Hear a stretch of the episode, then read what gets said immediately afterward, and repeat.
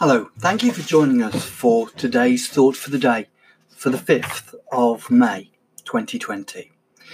This thought was written by Richard Morgan from the Simi Hills Ecclesia in California.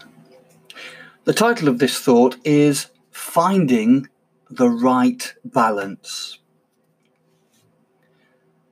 Acts 15 is a turning point in the history of the early ecclesia. The joining together of two very different cultures, Jew and Gentile, had been brought many challenges, one of which is introduced at the beginning of the chapter when some Jewish Christians, we learn they were Pharisee in verse 5, declared Unless you are circumcised according to the custom of Moses, you cannot be saved. Verse 1. This, of course, caused a lot of dissension and debate. Verse 2. Followed by the Jerusalem Conference, which decided the matter. So, what was the solution to the problem? Hey. It all seemed a bit strange. The outcome of the Jerusalem conference was to ask Gentile brothers and sisters to abstain from what had been uh, what had been sacrificed to all idols, excuse me, and from blood, and from what had been strangled, and from sexual immorality. Verse 29. Now that's an odd assortment of stipulations, isn't it? You can understand why eating things sacrificed to all idols is one of them. We know from the writings of Paul what a decisive issue that became in the ecclesia. And abstaining from sexual immorality makes sense too. But abstaining from blood and what has been strangled, what do those things have to do with anything?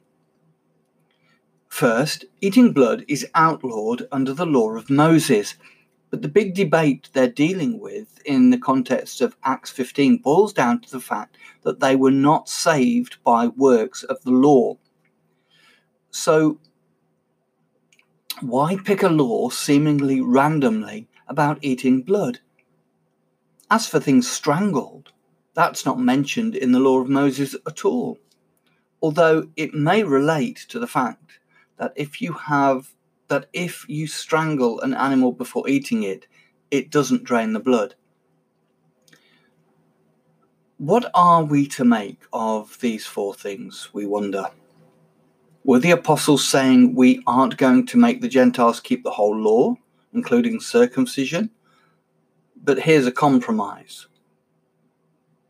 How do four seemingly random picked laws get into the heart of an issue of, that the Pharisees had. On the face of it, it doesn't seem to teach anything and comes across as a strange concession. The answer comes from trying to figure out the principle behind the stipulations. What was really going on in the Jerusalem ecclesia? Reading between the lines, it seems that the Pharisees were afraid that the new converts from the Gentile world might bring some of the pagan practices from their old way of life into the ecclesia. All four stipulations have a connection with pagan rites, clearly, with eating sacrifices dedicated to idols and sexual immorality. By everyone agreeing to abstain from these four things, the Jews could stop trying to combat the potential threat of paganism by going from one extreme to the other and going back to the law of Moses. If that is the case, then the outcome of the Jerusalem conference has a much bigger lesson for us in the 21st century than we might otherwise realize. At least three out of the four stipulations are very easy to keep. Not much meat sold in the supermarkets these days has been blessed by a pagan god. And if you want, you can go to a Jewish supermarket to make sure and eat kosher. So is so is that all there is to it? If we keep the four things listed in Acts 15, are we good? The key to understanding the passage like this is first to understand it from the perspective of the original readers and then apply the lesson to ourselves. It's not about abstaining from blood and the other things, it's about dealing with potential strife in the ecclesia. Take another example of the law which doesn't seem to have much relevance for us today. You shall not boil a young goat in its mother's milk. Exodus 34, verse 26. I've managed to keep that law my entire life. Not once have I even been tempted to boil a young goat in its mother's milk. In fact, I found it extremely easy to keep this law. But this law isn't about boiling a kid in its mother's milk, but avoiding something which was connected in those days with Canaanite worship. Our task is to work out how the principle behind the law applies to us. It's not about avoiding blood or boiling young goats. It's about understanding the situation Israel and the first century ecclesia found themselves in. We're not surrounded by Canaanites and pagan temples. Our situation is different, isn't it?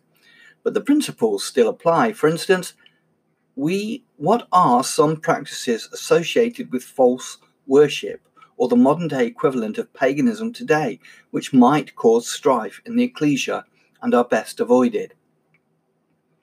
It's easy to live by the letter of the law like those contained in Acts 15 but instead of patting ourselves on the back for our ability to avoid eating blood, we need to get into the minds of those who were dealing with the problems of their day.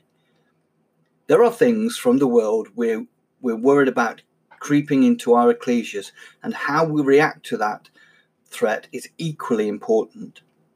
We want to separate ourselves from the things of the world, as the Gentiles did, in the first century, but without going the opposite extreme like the Jews wanted to, going back to the legalist, legalistic religion that ended up not being very different from paganism.